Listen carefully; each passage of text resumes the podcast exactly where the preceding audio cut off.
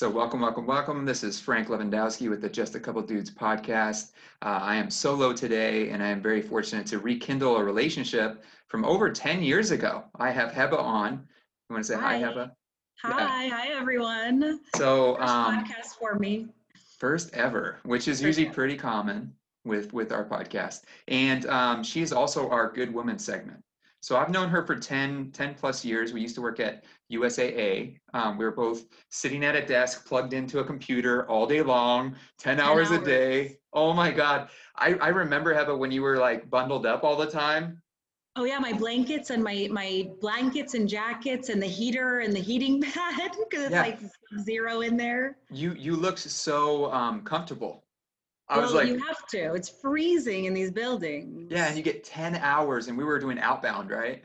Yeah. So we were oh, calling yeah. people outbound to see how they're doing. So calling people when they're busy and they're upset. And like you do this four days in a row, 10 hours a day. I'm like, I don't think this is what human beings are supposed to do. No, no, no. And you know, it's interesting because um, in therapy, that actually came up and it was part of like a traumatic experience where there's this anxiety before each call because you don't know who's going to pick up, what their mm-hmm. mood's going to be like, what they demand of you.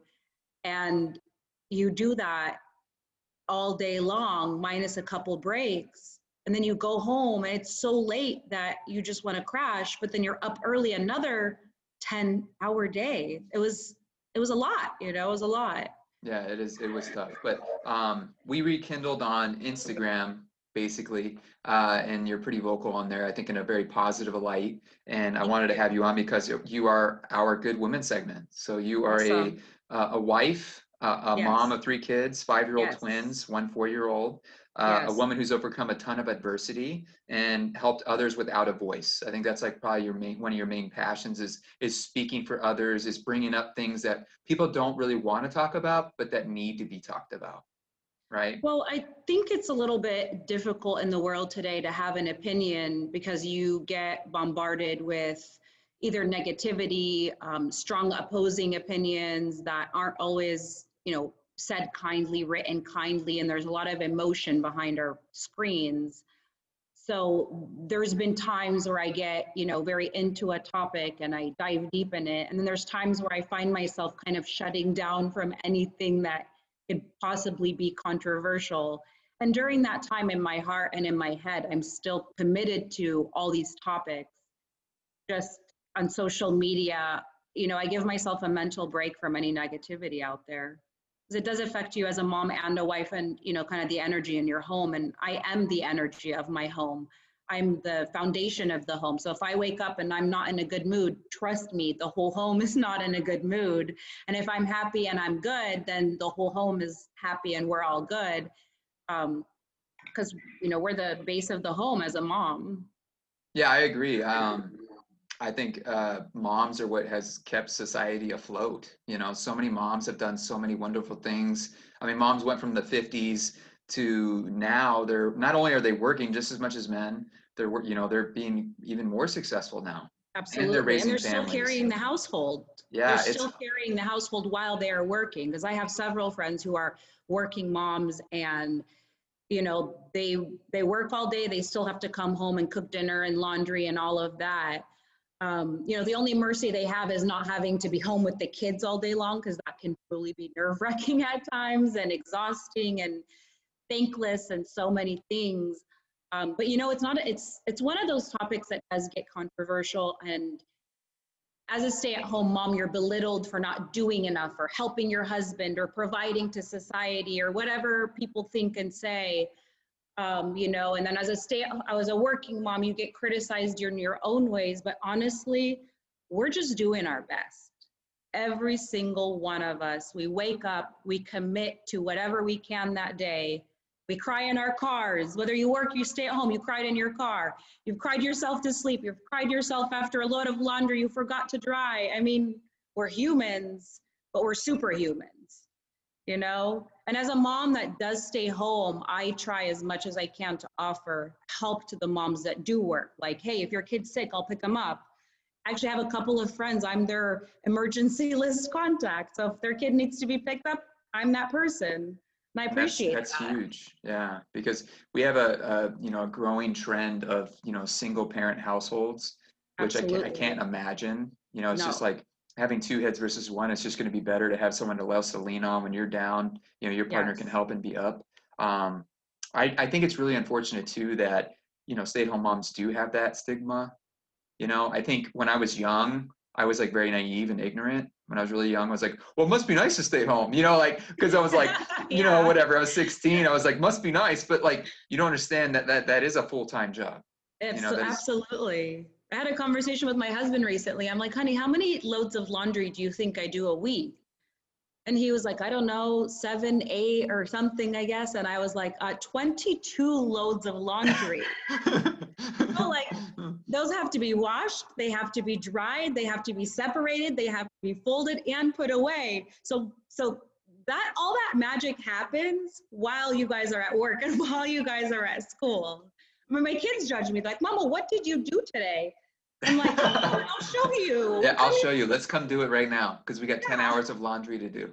Yeah. Actually, you know what? Every week we do a lo- two their two little loads of laundry, and every week they fold and put it away. And I plug in little like strobe lights and put on music and turn it into this like disco party in my bedroom on the floor. And they fold their own laundry and they put it all away. Oh, It's that's amazing. awesome. So did have a some other transition I wanted to go to, if you don't mind talking about, was your No, kind of no, some no. pregnancy struggles you had. I think that's a beautiful thing. oh Um, God, that like- that's that needs its own hour of podcast. I think so? I just Um, wanted to talk about how obviously you could tell that you love being a mom. I And do. You know, because of going out of your way to, to get medical intervention and stuff, you're able to have this gift of life. And Yes. you, like, I think, found what you were meant to do. You know, it's interesting because I you- Facebook memories showed me a memory I wrote 10 years ago. hmm And it said, like, somebody asked me what I want to do for a living. And I said, I want to be a stay at home mom and wife. And it's like this part of me growing up just felt that way. And, you know, unfortunately, when I was really young, I couldn't just go into college and get a career and get out of it. I was on my own at a very young age and had to get a job, which led to another job and led to another job. And it wasn't what I wanted to do, but the financial career path in, you know, finances worked for me, ended me up at USAA. You know, I was livable income, livable income. So, um, but truly just being a mom and a wife for me is fulfilling in, you know, seeing you know my children's behavior or seeing you know being able to feed them the foods i want to feed them or just they're, they're just my things that I want to do. And other moms have their own things, and those are their beautiful things. And this is just mine. And um, we're also very thankful and blessed that, you know, my husband's income is a livable income. Um, at the beginning of our marriage, it was very, very difficult. His business was still a baby, our marriage was still a baby, and our life was still a baby. But we really had to sacrifice a lot for me to continue to be a stay at home mom. And um, sorry, question one more time. I kind of went off on a different No, it's okay. That's okay. I love this, the genuine response. That's what we want, right? We want people to feel like this is just a regular conversation, which You know, I'm a storyteller, so you're gonna get a story. Good. here I want stories. I want stories. thing. Yeah. Um, challenges in my pregnancy. Um, that's the, that was the initial thing. Challenges in my pregnancy. When I was about 13 or 14 weeks pregnant, I woke up and there was, you know, things going on with my body that should not have been happening. We rushed to the emergency room and they said, "You're miscarrying your twins." Mm. of course we freaked out then i end up calling um, my fertility doctor who actually was working that day himself at the surgery center and he said come see me and he said yes there is a tear in one of your amniotic sacs and leak fluid is leaking from that baby you need to park it so from 13 weeks till i delivered them i was on the strictest bed rest and in Oh. between that i went into labor several times and you know, had very diff- a lot of difficulties, and I felt like half of my pregnancy I, you know, spent in the hospital. But as a mom, you really feel like you'll do absolutely anything from the moment you get that positive sign to do anything to protect these babies. I would literally rub my belly when I'm like upset or angry or stressed and just say, protect yourself, protect the babies, protect yourself, protect the babies. And it would just calm me. And I'm a high anxiety, high nervous, panic attack, crazy person, you know, most of the time. And during my pregnancy, I like naturally calmed myself because I was like, I can't stress these babies out. I can't stress myself out. I need to hook them, you know? That's that's amazing because you have you know a lot of women that you know can be chronic smokers, for example, love to smoke and then just instantly stop, yeah, you know, absolutely. or drink or whatever because they there's like this natural instinct that kicks off that says I need to protect these babies. Yes. And, and, it's like everything you do. Like, even I'm like, okay, so this store is not in the best location. I'm not going to go to that store. Or, I, you know, I'm going to be very careful driving. Like, just everything about you. Like, I notice the way I drive when I'm alone and when I have the kids with me. You know, not that I'm a bad driver, but I just notice just a shift in who I am as a being. And that's in everything, everything, mm-hmm. because they watch you, they hear you, they copy you like I hear the attitudes come out of my girls, and I'm like, oh, that's absolutely my tone, my words, and my attitude just seeping out of them, you mm-hmm. know? So no, I so not only did you deal with IVF, right? Yeah. Because you were you were told that you weren't gonna ever have kids. Yes, I was 23, right? stage four endometriosis, surgeries, tons of um, medications, injections, you name it. I did it. I did a uh, Lupron injections for 24 months, which is no doctor in Houston I've ever seen since then has understood how. So, you know, I was given that much of Lupron. Um, but you know, again, my everything I did, even prior to marriage, prior to babies, prior to everything with my body, I did with the intent of one day having children. That was it. So I pumped medication in my body that could have killed me. And, you know, it was given by a doctor and it's fine, but it was, I just did everything and anything I was told that can help me to possibly have kids one day. And then after twins, I'm 10 months with these twin baby girls, not feeling normal, take a couple of pregnancy tests, and I have this miracle child that, like, I'm gonna cry saying it, but like, I say that like, you know, God heard my prayers and, you know, gave me my twins, but then he like felt my heart and gave me my son because he's just the perfect fit in our family. And since he was born, he's been this like funny clown of a kid with such a uplifting attitude. I mean, he drives me nuts. Don't get me wrong. This kid is like mama's boy to the max. So he drives me nuts. But he just looks at me and smiles and that's it. The whole world just instantly is still in that moment you yeah. know? And so the challenges that come with all of it gave me these angels these miracles you know these beings that i never thought i would have you know the biggest gifts in my life I mean, I think that's amazing, right? So a lot of times people get pregnant when they're not trying really, right? Would you say yeah. the second pregnancy you were just kind of like you were probably super happy you had your twins? So you were like Absolutely. anything extra is going to be the sprinkles on the cake? Well, it's funny because the the weekend I believe we conceived him was the same weekend my best friend Angela and her uh, husband were or fiance at the time were visiting Houston in that same weekend. So I think it was just a really happy weekend to have like my best friend in town. I'm in a good place, you know, and I have these babies. Like I think the blessing of that weekend was like just an overwhelming weekend and we had so much fun. Like mind you, this is my best friend that would come over to my apartment from Friday after work until Sunday night almost every weekend when I lived in Phoenix alone before I got married and so imagine going from that to like your best friend is you know thousands of miles away. So when she came to visit for the first time was that weekend. So this kid was like an ultimate miracle coming from that blessing you know? Yeah. and so i was in a very beautiful place in life. And even though i was mortified i mean i had these twins by myself took care of them by myself while Steve left at 8 8 8:30 a.m. and wouldn't come home till 11 p.m. midnight 1 a.m. trying to build his business and trying to do anything and everything he can to keep pushing it forward you know and he's pushing over there and he's busting his butt and i'm at home busting my butt with our babies and there was it, it was we were both very stressed out it was a lot but we were just blessed at the same time you know very mm-hmm. blessed That's that's a great story. I think something really neat right now is that COVID this year, 2020, has been really tough on everyone. Yeah, And absolutely. something that we're starting to see is maybe some light at the end of the tunnel, especially with COVID and the economy seems to be like picking up again. You know, it's busy. It's just busy here in Phoenix, like all around again. Um, but something I'm noticing are COVID babies.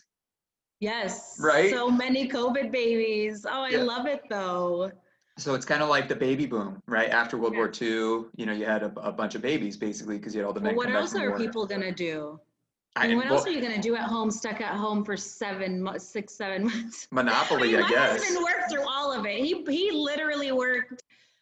He worked seven days a week through COVID because we Mm. cannot lose our business. But yeah, there's tons of COVID babies coming up. So 2021, we're just gonna have this surge of children. I know it's really exciting, and it, I just think it's good to see, you know, because life is like a the circle of life, you know, in the Lion. King. Like we don't always talk about it, but there is a complete circle, you know, where people are born and then die. But it's beautiful to see these new babies come in because it gives us new hope and new light, Absolutely. and it just shows that people are, you know, still anticipating a good future. Uh, my baby sister's pregnant. I'm super excited for her. Thank you. Yeah, so I'll be another uncle. Um, Yay. I didn't realize I liked kids uh, really until uh, my nephew was born. He's five years old now. And the first time I held him, I was like, I was like, oh wow, I like babies. Yeah. I, didn't, didn't Yeah. know, you know, until I had that bonding moment, and I was like, oh, I could be a dad. Like, Yeah. I and just, also like i think you're also older you're more mature you're you're coming to this place in life where you're like you know whatever's coming i'm ready for now Mhm. you know so if you relationship marriage kids whatever you're you're in that path i guess yeah, it is. Would you say faith was a huge thing to keep you kind of going? fate Faith, faith, faith like religious faith yeah, like in God and and things like that. Like, like, would you say that that helped during low times? You know, I can say that there was definitely times where I'm just like, okay, please God. God to me is more spiritual. It's more energetic. It's more positivity, positive vibes, light. Um, I'm not anti-religion. I think religion is beautiful. Every religion has its beauty. There's a lot of cultural aspects that take away from that beauty, and that's kind of what changed my view on the faith that I grew up with hmm um, I still think it's absolutely. Um, I grew up Muslim. My parents were Muslim, and I they, I was raised Muslim. Um, nothing against it. I don't say I'm not Muslim, but I don't say I'm practicing either. But my, I'm just more spiritual. That's kind of where I'm at, and I believe in. You don't have to have a label to be a good person, to be caring and loving and giving, and so. My religion is love really. So if you on my Facebook again, like my Facebook, my religion has been love for the since I've owned Facebook for 14 years, 13 years already. And I go back to that. That's my religion. It's love because I don't care what language you speak. I don't care what color your skin is. I don't care what your beliefs are, your faith is. As long as you're a good person, that's it you know Yeah. and i always try to teach that to my children too like you just have to be you know a good person i mean kick butt if you need to but be a good person I think um, what is hard is are the labels. Yes. Because you know no matter what like we have to fill out any government form it's like we have to be labeled. We have to say we're Yeah. this or we're that or we believe this. And it's like i know they're trying to track us and whatever but it's like since like third grade we're, we're being know taught to be labeled. what's more interesting to me is as a middle eastern person i'm 100% egyptian. And and the first time i asked somebody what do i label myself as? they said white and okay i mean i have no problem putting white because after that i think it's like hispanic black and then other i guess what would i put other and then middle eastern but every time i've asked and i specifically ask and it's sometimes I ask questions just to get opinions or just to get thoughts or just to get another view. And every time I say, you know, I'm Egyptian, what do I put? They say white. So I don't know how accurate that is. Yeah, and I, I question too, like, what is white? You Yeah. know, like I'm Polish, Irish, Italian. You know, back in the day, that was more like segregated. Like this is the Irish people, this is the Polish people, this is the Italian. Yeah. Like we become more and more mixed, so it's becoming more and more nuanced.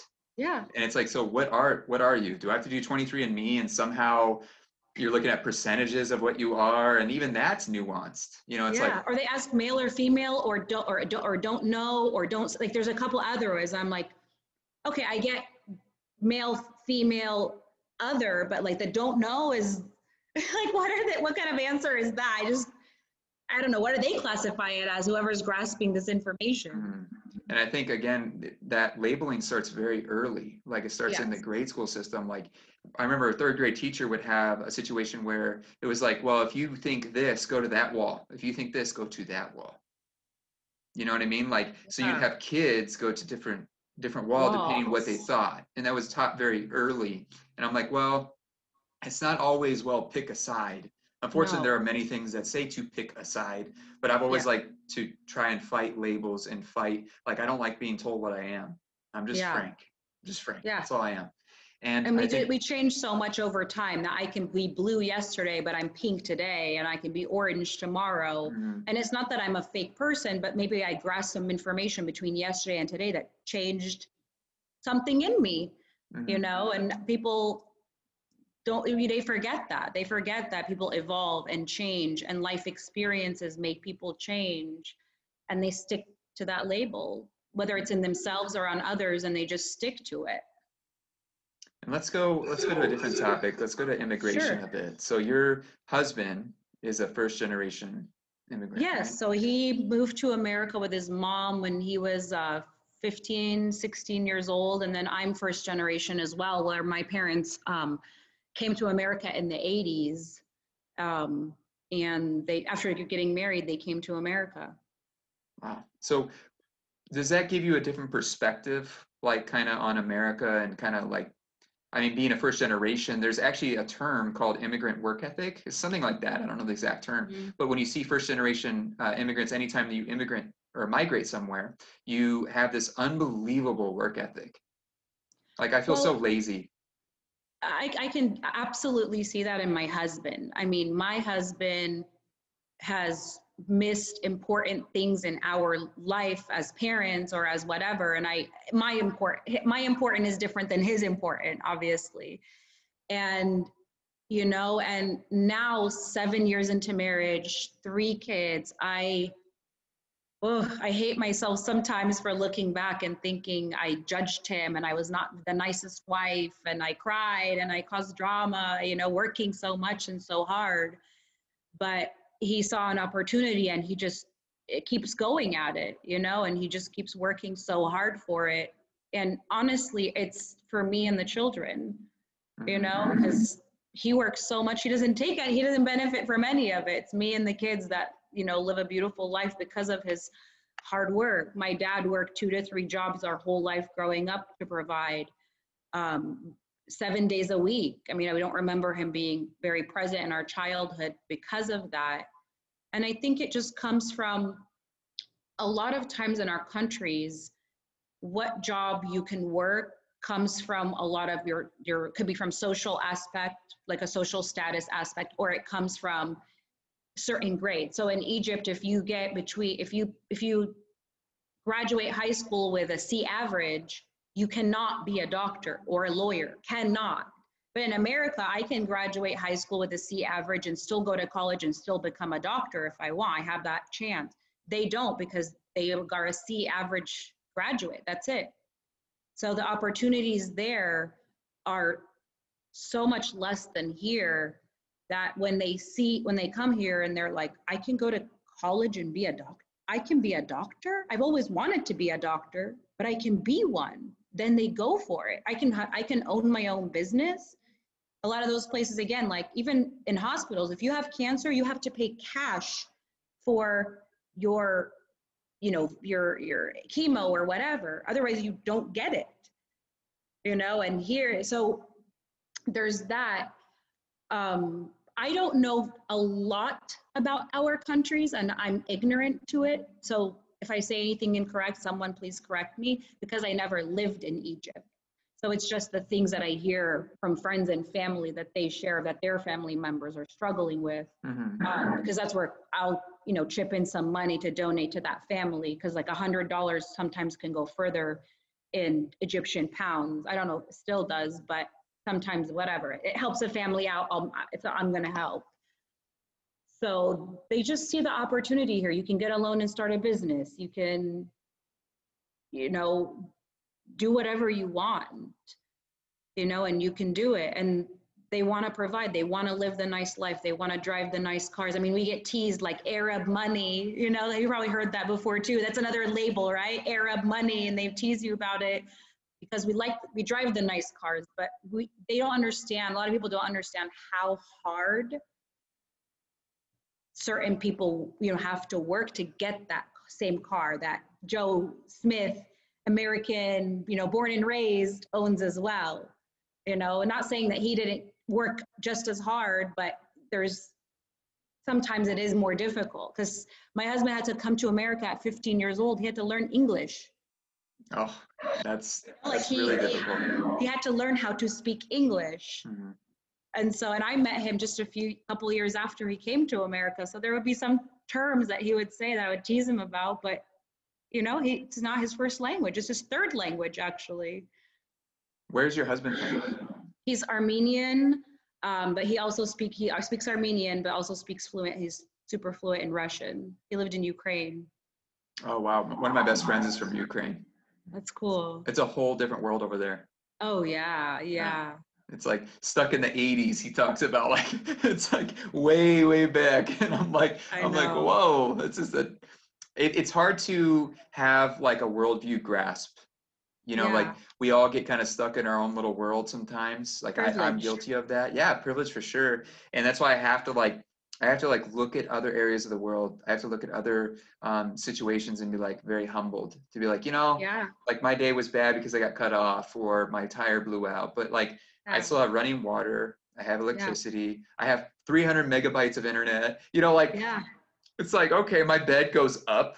You know, like like this. yes. You know, it literally goes up. Like I, I, it's not even necessary. I don't even use it really. But like that's really nice. You know. Yeah. We're so privileged. Yeah, and I, I think it's hard because you know something that I've struggled with was was social media, like you talked about. You talked about the negativity that comes from, and I've had to take a break from it because it's like a constant cycle, and you you it's constant comparison. You know, No, like I've, I've been that negativity. I've been that where I'll post something and I'm angry about it, and I'll post Mhm. something that's you know, dim, you know, "Ugh, they're, they're just that person's terrible. I've done that, you know, and I think that's part of being human too, because there's times where I go back and I'm like, eh. I mean, I kind of still feel that way, but that was an extreme, you know, post, for example, or something. But we're human. And I think a lot of times we forget that we're we're human. There's so many parts within us as a human being. I think it, it's difficult too because we're like so many things are changing right now. It doesn't seem like so much with technology, Yes. um, with COVID in school. Like your kids are back in school, right? Yes, they're back in person in Okay. school since August 3rd.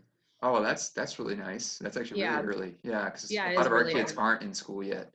In, in I can't Arizona. imagine. I Mm. can't, I cannot. I mean, mine are still four and five years old, so technically I could have kept them home another whole year Mhm. without any uh, government repercussion, like, you know, repercussion to that, besides their own, you know, mental, back, you know, whatever, learning. But I mean, it's hard. Their school is also very intimate. It's like five classrooms, six classrooms large, 20, 22 students maximum. I don't even think they have that many now. They might have like 10, 15 kids a class.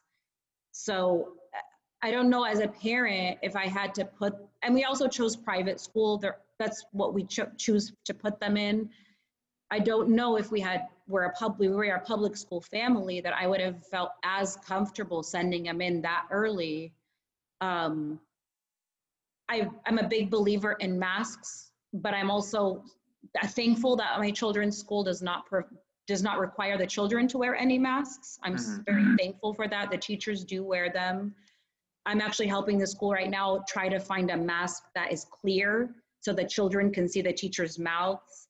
And we're trying to find one that's breathable. So if anybody out there knows of a mask that is clear and really breathable, please let us know because I really, really need to find them because it's very crucial for the children to see the mouths of these teachers. Yeah, it's how they, it's how they communicate.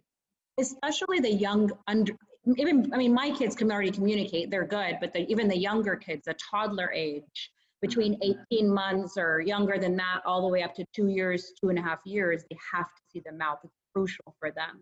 hmm Yeah, because So- they, they get scared from the mask, right? Like when I come into a room and I see a young kid, I, I do see them be less um like open to be me in there. Oh. Does that make sense? Because as a Yeah, provider, I'm already like they already don't like me, you know, Yeah. sometimes because they, you know, they've gotten shots or something else like that, or you know, look in their ears or whatever. So it's it's really hard with kids because you know they don't want to see you in a mask. You Yes, that's- they want to see your face, your expressions. That's what gives them the comfort. Mhm. For sure. So yeah, my children have been in school. They're doing really, really well. Um, they're loving it. They're loving it. It is hard for other children who don't have the option, or at least their parents are also worried about COVID and keeping them home. You know, it is the hardest decision a parent has had to make this year is figuring out school. Because Yeah, you're thinking of your there's a lot children, of judgment there. yourself. Uh, yeah, absolutely. You know what? The judgment, can I just be honest? The judgment is not as much as I thought because I think every parent realizes that no matter what direction you go, you're doing the right thing for your kid. Mhm. So, am I 100% confident with my decision? Absolutely. But am I still worried every single day? Yeah. That can come home, you know, with any of us. That can come home to any of us, to me, the kids, you know, I, but we're just doing our best to keep them clean, keep them safe. The school is doing a phenomenal job, which ano- it gives me another reason to feel more comfortable. And I'm glad my children can go out and interact with other kids. I'm hoping that s- schools will either open up around the country and just practice safe distancing and safe socializing, or parents who do virtually learn um, find a way for their children to socialize safely as well. So whether it's like, you know, meeting in a park but six feet apart from each other in, you know, circles that they draw on the ground or something, but for a way for their children to interact with others. There are so many ways. I think some good things that came from COVID is understanding that we don't have to just do everything the same. Yeah. So when you have school, there are kids that do better at home. You know, maybe that's just more how they're wired, or they have the Yeah. resources to, to be at home. But if both Yeah. parents are working and they don't have, my sister right now is having to teach her her her kiddo um, while working. Uh, that that part to me is insanity. That part to me is insanity because there's still because you're and also like work. Some companies are still expecting this like ultimate performance from stay-at-home parents, and you know don't give room for them with children being home as well. Mhm. You know, because if I even if I had to keep the kids at home, I don't know that I can teach three kids on my own. You know, we would have to probably go through our budget and see if we can hire someone to come and help me Mhm. or ultimately come and teach them. But that's not something all, all parents can afford either. You Mhm. know, it's very, very difficult. Very Yeah. difficult. But even parents who do have, who do are in that circumstance, like your sister, some of them are still worried to even send their kids. So there's that on top of other challenges. Mhm. I think it's been hard because it's been so divisive in general. Just with every topic, it's been either this way, this way, then against each other. You know, Yeah. it's kind of like it's kind of like a pro-life rally. You know, you have Yeah. one side of the fence yelling at the other side. I'm like, I don't know what good is coming from this. Like, Yeah. you know, I it's a tough good. topic. You're just screaming at each other. A lot of hate, a lot of anger. But Well, I mean, there's so many topics going on right now, and some of them are are turning political to me, and I'm like, why is it red or blue? This is just a humanity topic, mhm, and so why is I don't? That's the part that just throws me off, and that's where I'm like, okay, I that's kind of where I check out because I'm like, I'm not associating with parties, but I support this cause. And I don't want to be associated with port, any part either parties because I support this because So Mhm. there's that uh, that as well. And what, what causes have you supported? Um, I support Black Lives Matter as a cause. I know there's issues with the founder or the president or whatever. I I don't agree with that's turned political. Obviously, I don't agree with that. But I mean, obviously, I support every Black woman, man, and child in America. Um, immigration is a big one. Um, when you know certain topics come up about closing the borders for just a certain religion, when they close it only for Muslims, and I've spoken strongly about that. Women's rights, obviously. Um, I, I, I talk a lot about just being a mom and children in general. I don't know if that's necessarily a political or topic, but that's something I do touch on because I've learned a lot in therapy and I try to share that information slash be involved in it somehow if it's out there. Mhm. Helping others, feeding others, anything I can do. I mean, I've done so much during COVID as far as, you know, being there for families that have gotten COVID or husband was sick or something, just to even provide a meal or something. I've done what I can basically. It's been a good time to, to see the, the benefit of giving back.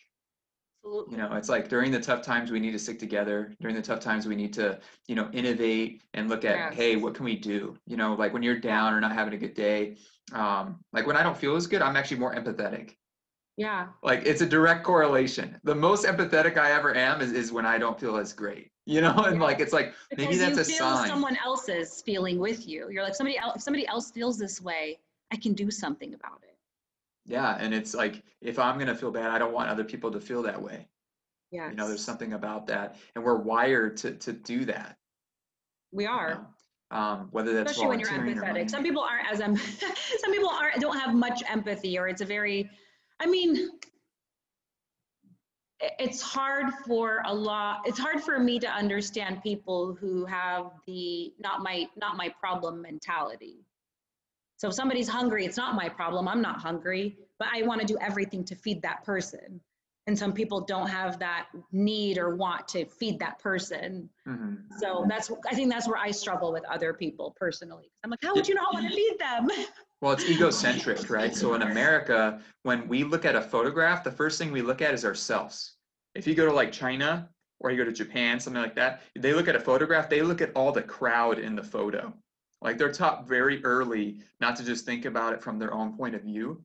Um, In America, we're just kind of wired. You know, first of all, it's a survival thing. Like you want to make sure you're good and your family's good, right? Yeah. And then you kind of work your way out. But it is weird how empathy isn't always there and just an open mind to be like, Yeah. well, it's okay to say there's a problem here and let's see what we can do to make it better. Instead of arguing, is there a problem? Like, Yeah, why are we arguing about these things? It's like any of these topics, even climate change. Yeah, Like, instead of arguing about it, let's just say, hey, I'd rather have cle- clearer skies, less pollution. What can we do? Like, Yes. instead of arguing about whether the wildfires are 100% from this or 100% from that, it's like you make such a complex topic into such simple, like divisive answers, and it makes no sense and it gets nothing done. it gets nothing done. Actually, it makes people. So if they're they're trying to come to a middle, but they're they're trying to make the left under. I don't want to be political, but they're trying to make person A is trying to make person B believe what they believe, and neither one of them are convincing each other. But at the same time, they're also going further apart when the whole reason they're supposed to be talking is to try to come closer together. Mhm. And that's why nothing is getting done in the country because everyone seems to pick a side. And when they pick a side, they go so deeply into it and further apart from the other side. But at the same time, both people want the same thing. Yeah, people are. What I've done recently in the last like year is I've actually gone into these social media threads a little bit and like talk with people when people post. Like I'll challenge it, you know, and not in a bad way. I'm just trying to understand. Yes. You know, I think initially it was more to get my opinion across because I think I'm right, and then I stopped and I go, no, I want to understand what you're saying. I, you have a valid point too. Like we may both be a little different points of view, but we both are very similar in what we want yes. like i would say it's a very similar end goal you know and like it doesn't have to always be you don't always have to be right and you don't always have to be the last person uh, talking You know, that's actually been a huge life and learning lesson for me during COVID because of all of this. Because I found myself, you know, thinking about COVID, Black Lives Matter, people who are hungry, people who are losing their jobs, millions of Americans unemployed. And all of a sudden, I'm like drowning in all these topics and nothing's being done about them. And if you talk to anybody, then it's like they can go look for a job. Oh, COVID isn't real. Oh, Black Lives Matter. They're only looting and, and robbing people. And all of a sudden you're, and then so I took a step back and I'm like, okay, there's literally hundreds of thousands of people who believe this view that's against mine, right? Mm-hmm. So I sat with, I probably spent the past two, three months, and you've probably noticed it on my Instagram as well, where I'm kind of in the middle, where I don't know that what I believed was true, but what I'm hearing also doesn't feel true. I don't know where the truth is, and I'm trying to find the truth in both sides. Mm-hmm. So the more people try to understand, like if you're a hardcore Biden supporter or you're a hardcore Trump supporter, go with the most open mind, without your own views, without your own agenda, and sit with that person. Make a list of topics you feel the strongest about, ask their opinion, and do nothing but listen. And that's pretty much what I've done. And what's your experience been? My experience has been that I have been able to kind of understand that those people more and understand truly why they feel the way they feel and believe what they believe.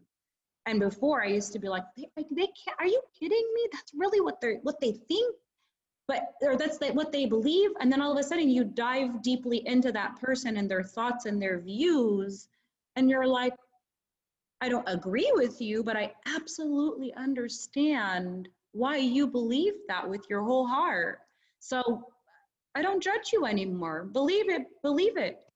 I believe what you believe for you. You know? And then at the same time, I've I, have kind of come from my view and been like, well, I'm I'm st- I don't think I'm right or wrong, but this is what I think. And that's okay too. And it's and that they're thinking the way they think and that's okay you know, and I understand them now. And that's okay. And I hear another person and you hear a third person. And it's interesting that the opposing view, I think they read the same article or something because they all have the same answer to one of my same questions or one of my same topics. So it's a very strong belief, and people are sticking to it.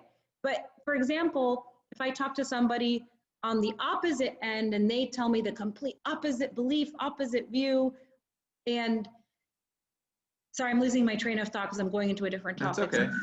But they also believe it so strongly and so deeply, and I agree with them as far as what they believe is true to them. You know? And then I find myself looking at both sides like, you're both right because you both believe it and there's reasoning behind it that you mm-hmm. believe. Well, let's let's go to like the most pressing issue, right? We have an election in what yeah. two months, something like that, and basically we're at a point. We talked about this prior to the show. Is that like I feel bad no matter how I vote. I do. I feel bad. I it's do. like I don't know either person, you know, personally, right? They've no. both done things that have not been good. They've both done True. morally things, and it's like I don't know. And then we get angry at our neighbors for how we vote when all we have are two options, really. I mean, you could vote yeah. libertarian, but I mean, most likely it's not going to work.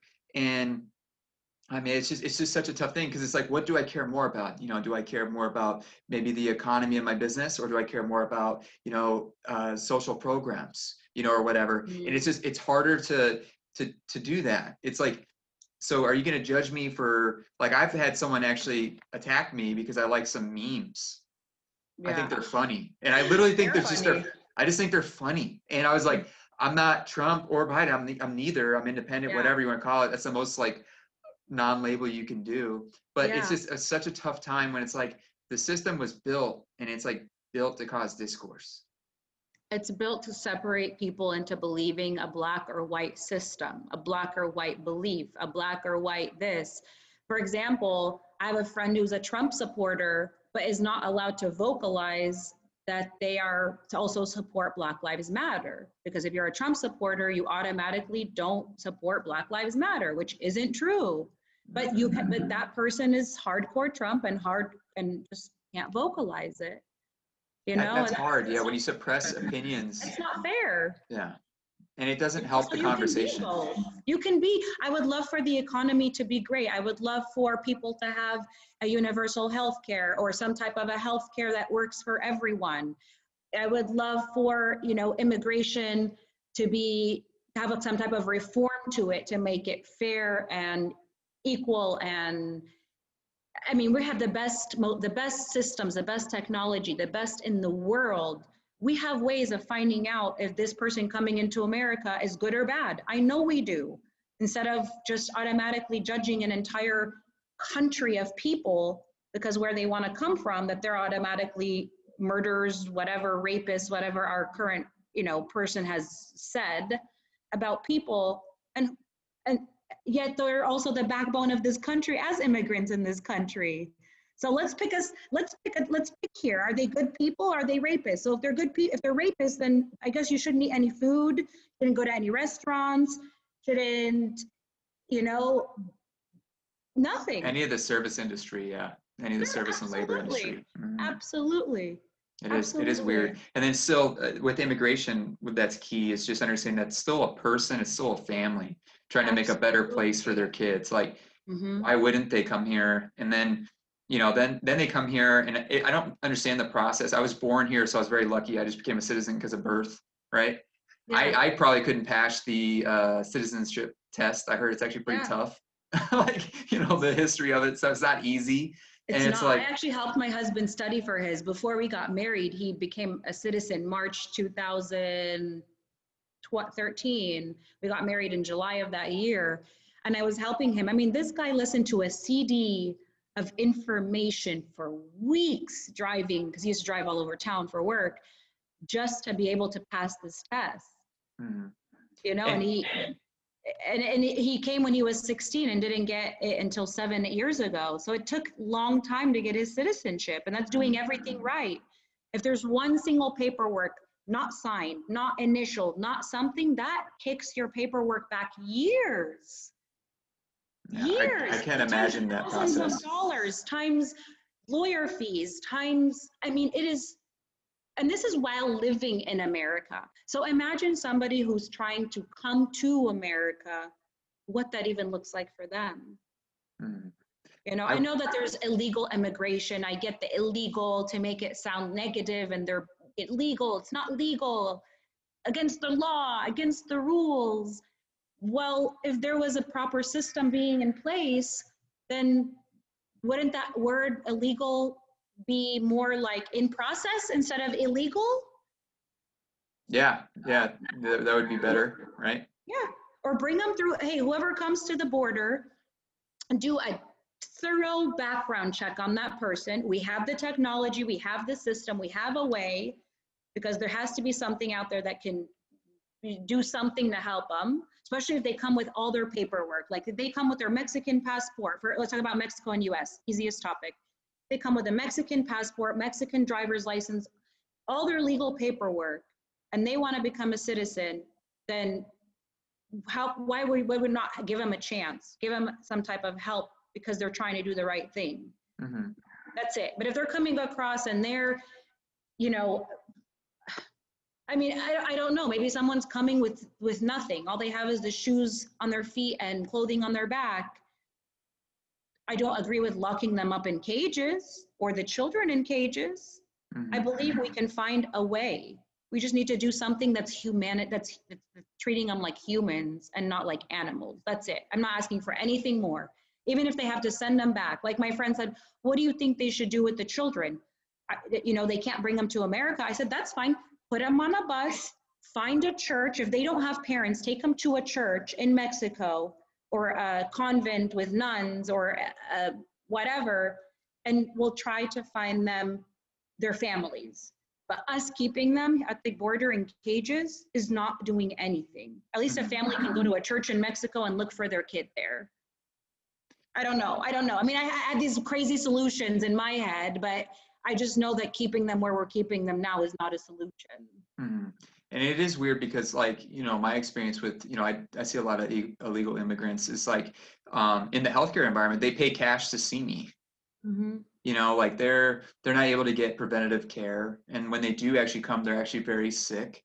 Um, I've seen They like come a when kid, you're at their like, like end. yeah, because they try to just push through it, right? Mhm. Until, and I had a kid one time, he was like, God, he was like 17 or something, but he's on dialysis because his kidneys Oh. blew out from strep throat that was untreated. So he had strep throat for a long time, could have been very easily treated. And then now he's going to be on dialysis the rest of his life unless he gets a transplant. So it's like, you know, So that's not sad. good, you know, right? There's, there's so many instances that just, it kind of breaks your heart.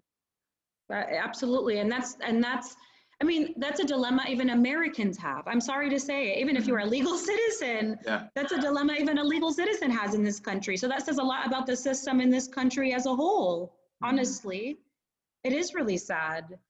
It's really, really sad that we're the greatest nation and uh, people can't get treated, whether you're legal or not. Yeah, I think the first step is just having empathy with any Yeah. any problem. You know, empathy first. Second is just admit that we can be better. Yeah, You know, don't don't stay. Let's not sit in our ways and be like, I think America's done some great things and some horrible things too. But like, let's what can we do just to be better? What can we do to improve and progress? You know, and that instead of arguing again about the problem, if if it exists or not, let's just say, well, let's just improve it, yeah. and then we can work together. I'm a solution person. I'm like, this is a solution. Let's try it. Let's try Yeah, it like Let's once. just try. Like, Let's let's try it. Okay, if we can't keep them, then let's send one bus full of 20 kids, send them somewhere safe. Once they're at safety, say, hey, we have 20 kids, these are the pictures or whatever. You can show paperwork claiming or a picture or something. Just, just try anything. I'm all about trying something, any solution. To a then problem. staying stuck in the ways, right? Yes, Mhm. yes. And so it took your husband a long time to get citizenship. So he had to work like jobs and get a, Well, he a was, visa and all that. he was legal, he wasn't illegal. He Okay. had his permanent resident card, so he can work and do everything, absolutely. Okay, but just not the full citizenship. Correct. Mhm. Yeah, Correct. see, I, I was in the military and I met a lot of guys. That's why they joined, is they were able to get Mhm. their citizenship, right? Yeah. So like you have a lot of hardworking people that come here. Like, I mean, that's basically anyone that comes here is working their butt off and trying to create a, a good environment for their family. And it's like, Mhm. you know, all of us came from immigration, Yeah. basically, right? Almost all of us except Native Americans. At one point or Um, another, yeah. Yeah, even even Native Americans, they talked about come through Alaska over time and stuff like that. But so, uh, like my family came through Ellis Island. You know, they came in through through the boats, right? And that's how, like, my last name is L E V, V as in Victor, and that's actually not that letter doesn't exist in the Polish language. But when you say it, it's Lewandowski is what it looks like, but it's actually Lev for the Polish language. So that's Oh. why it was it was changed because of of when they came over. And I'm just Yeah, thinking like a lot of people had to change their names. yeah, and even back then there was like a lot of you know hate or or animosity towards the immigration immigrants. Then you know the Polish, Mhm. Irish, Italian, they had to work really hard and they got the Oh, crappy yeah. jobs and they had to build the dams and all these you know all this Yeah. infrastructure and they weren't treated well. And it's really weird that like we don't need we need to like change that view. You know, like Especially with the amount of interracial marriages that are happening in this country Mhm. and inter, inter, interculture marriages that are happening in this country. It's very rare, not rare. I mean, I don't, maybe I'm wrong, but I see a lot more like, you know, black marrying white, Mexican marrying white, Middle Eastern marrying white. All of us are marrying each other at this point. So that whole immigration word is going to change one day. Mhm. It really is going to change because this, of all the countries in the world, this is the country that doesn't really have the word immigration, shouldn't have the word immigration stamped on it in a way, because this country is, is just full of the full of the world. You know, you go to mm-hmm. Egypt, primarily what 90% Egyptians. Let's pretend it's 90% Egyptian, right? Then there are immigrants because it's not a it- it's it's it's an Egyptian country. But America, America's Americans. That's not blonde hair, blue eye. It's not blonde hair, you know, green eyes. It's it, it's it's Egyptian, it's Mexican, it's black, it's Puerto Rican, it's white, it's African, Asian, everything. Mhm. You know, there's no label to this country. No, no, um, what's it called? Like, we're just Americans. Yeah, we, we just assimilate. Yeah, Mhm. yeah. Yeah, it, it is, it is No, what make, there's no makes American blood, like Egyptian blood. I'm 100% Egyptian blood. My husband is 100% Armenian by blood, Mhm. right? There's not, a- there's not an American blood. Yeah, and I think what's really nice about you guys and your family is that you're showing the American dream. It's not really the white picket fence, right? The American dream is is starting a business, having a family, and thriving. If you put in the hard work, you're going to get that good outcome. You know, you're you talk about your husband, and then even you. I mean, you guys are pulling all day shifts of being basically a mom and then being a business owner, right? You were Yeah. talking about that 8:30 a.m. He's gone. He doesn't come back till one in the Mhm. morning. Yeah. You know, like, Oh yeah, there was times where he would come back 2:30, 3, 4 in the morning. I mean, I had my girlfriends teasing me and they're like, "Is your husband really working?" I'm like, "Yeah, if you guys see what he looks like when he comes home, what he smells like when he comes home, the quality of clothes he has on when he comes home, he's physically busting his butt, mhm. you know, himself. You know, right alongside like my husband has worked so hard and he owns a business and he does he'll he'll work around alongside you know these quote immigrants that you know people don't want in this country or have something negative to say he's shoulder to shoulder with these men doing everything he can with them for them alongside to them you know a big part of worrying about the business as he thinks about his employees he thinks about their families he thinks about their livelihood you know? When you own a business in america you're not thinking about just your home and your kids. You're like i have x amount of employees. I have people i they have families they have kids they have a sick mom they have a this they have a that. Those are things he thinks about Mhm. I think You the know, small business owner is, is so important, right? The small Yeah. business is what is the backbone of the country. You know, it's not all Wells Fargo and Bank of America and all these big corporations. Like most of it are the mom and pop shops that are just trying to make it. yeah And like even at, our, at my urgent care, I work at six locations, and my boss is a doctor owner, and he's always there. You know, like Mhm. um, he supports all of us because he's like if I make bad decisions, that's going to impact you know close to 100 employees or something, right? Like Yeah. that's that's not easy. I can't imagine the stress. Would your husband say it was worth it? yeah absolutely absolutely worth it the only thing he wishes he would have kind of known what he knows sooner but i mean everybody wishes that in their life right Oh yeah, You know hindsight. what you know sooner if you know you that Mhm. but I mean, he's hardworking, he's loyal, he's he, he even says there's not enough. If there was more hours in the day, I'll work them. There's more hours in the day, I'll work them. How do you balance uh, the like the fun time and kind of family time with that? Well, Sundays for the past about year and a half, he's gotten Sundays off, which is new to our family because for the first like six years of our marriage, he worked seven days a week. And so um, on Sundays we do. He's actually been trying working earlier, so he'll go to work um, instead of working after work, continue on projects he has after work. He'll go earlier, so he's been working earlier and trying to come home earlier. So we have like evening family time or at least family dinner together. He important. also is a type of person that he is when he's home, he's home. And when he's sitting with the kids, there's nothing else in the world that's happening except him sitting with the kids. That's it. Sundays, from the minute he wakes up until the minute he puts them to bed, he's with the kids. So even if they're like, sometimes I'm just like, okay, take your iPads and go, you know, they're still cuddled up around him with the iPads because they're just surrounding him. Mhm. So he is very present when he's home, which makes up for the time that he is gone. Yeah, That's about that he makes, you know. it's not the quantity of time; it's the quality of time. Yes, and I think I've learned that from him because I I I used to think, oh, I'm a stay-at-home mom. I have all the time in the world to build relationships with my kids. I just used, you know, I used to stay busy with the housework and the house this and the laundry and cooking and kind of just be in my own world, and the kids, you know, kind of just surround my world. Mhm. and that's what that's how I grew up. And now I'm like, no, no, no. Like I try to prep everything before I pick them up from school.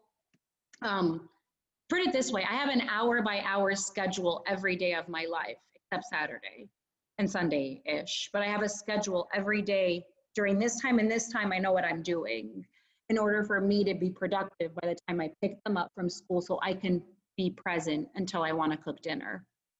So I give myself a good two and a half, three hours of present time from when I pick them up until dinner is either prepped and just ready to put in the oven or fry or whatever, grill, or um, I cook, and that's it. That's So awesome. it's hard. I mean, we both manage differently and we manage together. And sometimes we manage, there we're both home, but I am managing the kids or he's managing the kids because we also need breaks. So it's, it's a lot. Well, you, you just, shifting. in our podcast today, like you could tell you're happy. Thank you. I And you can tell that, you know, your family is, is doing well and you've had to go through so much. And this is what we do is we, we interview people that just have a story. Yeah, you know, because everyone's struggling with something, everyone has adversity to come over, and then like when you see someone thriving and doing well, it's like you give hope. You give hope to other moms. You give hope to other wives. You give hope to you know other families that are trying to make a business work and Sure. balance like being a good parent as well as being Thank you. productive. Like it's not easy to do that. Um, no, that's something know- I've actually have, um, the first few weeks of COVID, I was on this tight, tight, tight schedule with the kids, first eight to 10 weeks.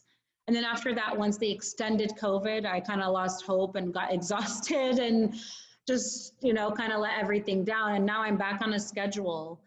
And I get so much done every day and so much gets, happens every day to make, I mean, this is probably another podcast we can do one day where I just help moms, uh, you know, with minimum, minimum being minimalistic, being organized, being scheduled, having a routine to make your life so much easier.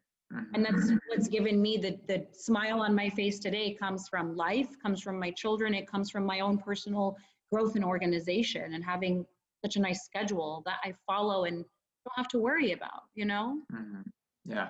I well, we've been on about an hour. So Oh, we have. is there Love anything? talking to you. Yeah, good. I'm glad you came on, Heba. It's wild to see um, how far life changes. Yes, you know, know. In, in 10 years. Um, I don't look 20 like I used to. I mean, I know you say it. I think it's the lighting. I still think you do. I think it's the lighting. But Oh, um, no, I appreciate having you on. Is there anything else you wanted to like leave listeners with or moms or? just let me that's actually a really good question let me put a minute of thought into it Yeah, no worries. I, I'll tell our listeners. So basically, with our these podcasts that go to all platforms, we have like six, seven audio platforms you can listen to: iTunes, Spotify, Google. Uh, we're on Amazon Podcast now. You can go to our website www.jakdpod.com. Um, leave comments and messages on our social media. We have Facebook, Instagram. Uh, what topics you want to hear? Uh, what we can do better? Um, and that way we can just provide more for our listeners. We actually just all the shirts were given to all the um, people who bought them, over 130, and then all the proceeds went to St. Jude's Children's Research.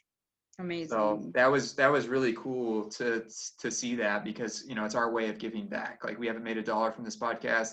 It's all about helping others, and if we help one person, it's worth it. absolutely absolutely and it's funny because like you know in the hardest times i'll you know i hear someone else needs a meal or someone else needs help or this or that and as soon as i go and do something for that person anything that i felt melts away. Something i'm upset about goes away. So just know that there's so much love in doing for others lifting others carrying others.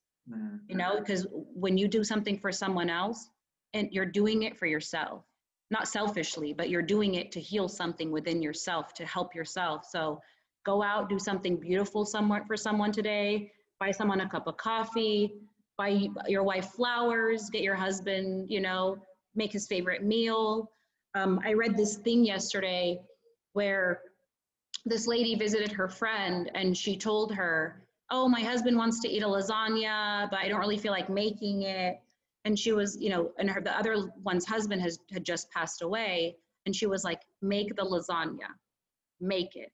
Because one day you'll wish you can make that lasagna for him and so if you know that someone likes or wants something or they enjoy something or puts a smile on that, their face even just a text do it because one day you might not be able to and trust me it's so fulfilling to do that for someone else Yeah, so give back. It's beautifully uh, well well said. So, Heba, it's been a pleasure. Thank you so much. Thank you so much for being on, and thanks for giving me hope about having a happy family and balanced Oh, life. you, You you'll give me, great you give me hope. You give me hope. You'll be a great dad. Yeah, You will, so- you will. All right, well, bye guys. We'll see you later. Bye. Thank you for tuning in to another can't miss episode of Just a Kouple Dudes or Jacked Podcast. We're new on Twitter, so please give us a follow at, at JAKDPod. On Instagram, you can follow us at JAKD underscore podcast, and we have a new YouTube channel set up at Just a Kouple Dudes, and that's couple with a K. We also have a website, jakdpod.com, with a new store set up where you can check out our merch and other fun items that we're going to be putting up. So please give us a follow, check out our website, and tune in for the next podcast that we'll be releasing shortly. Thanks.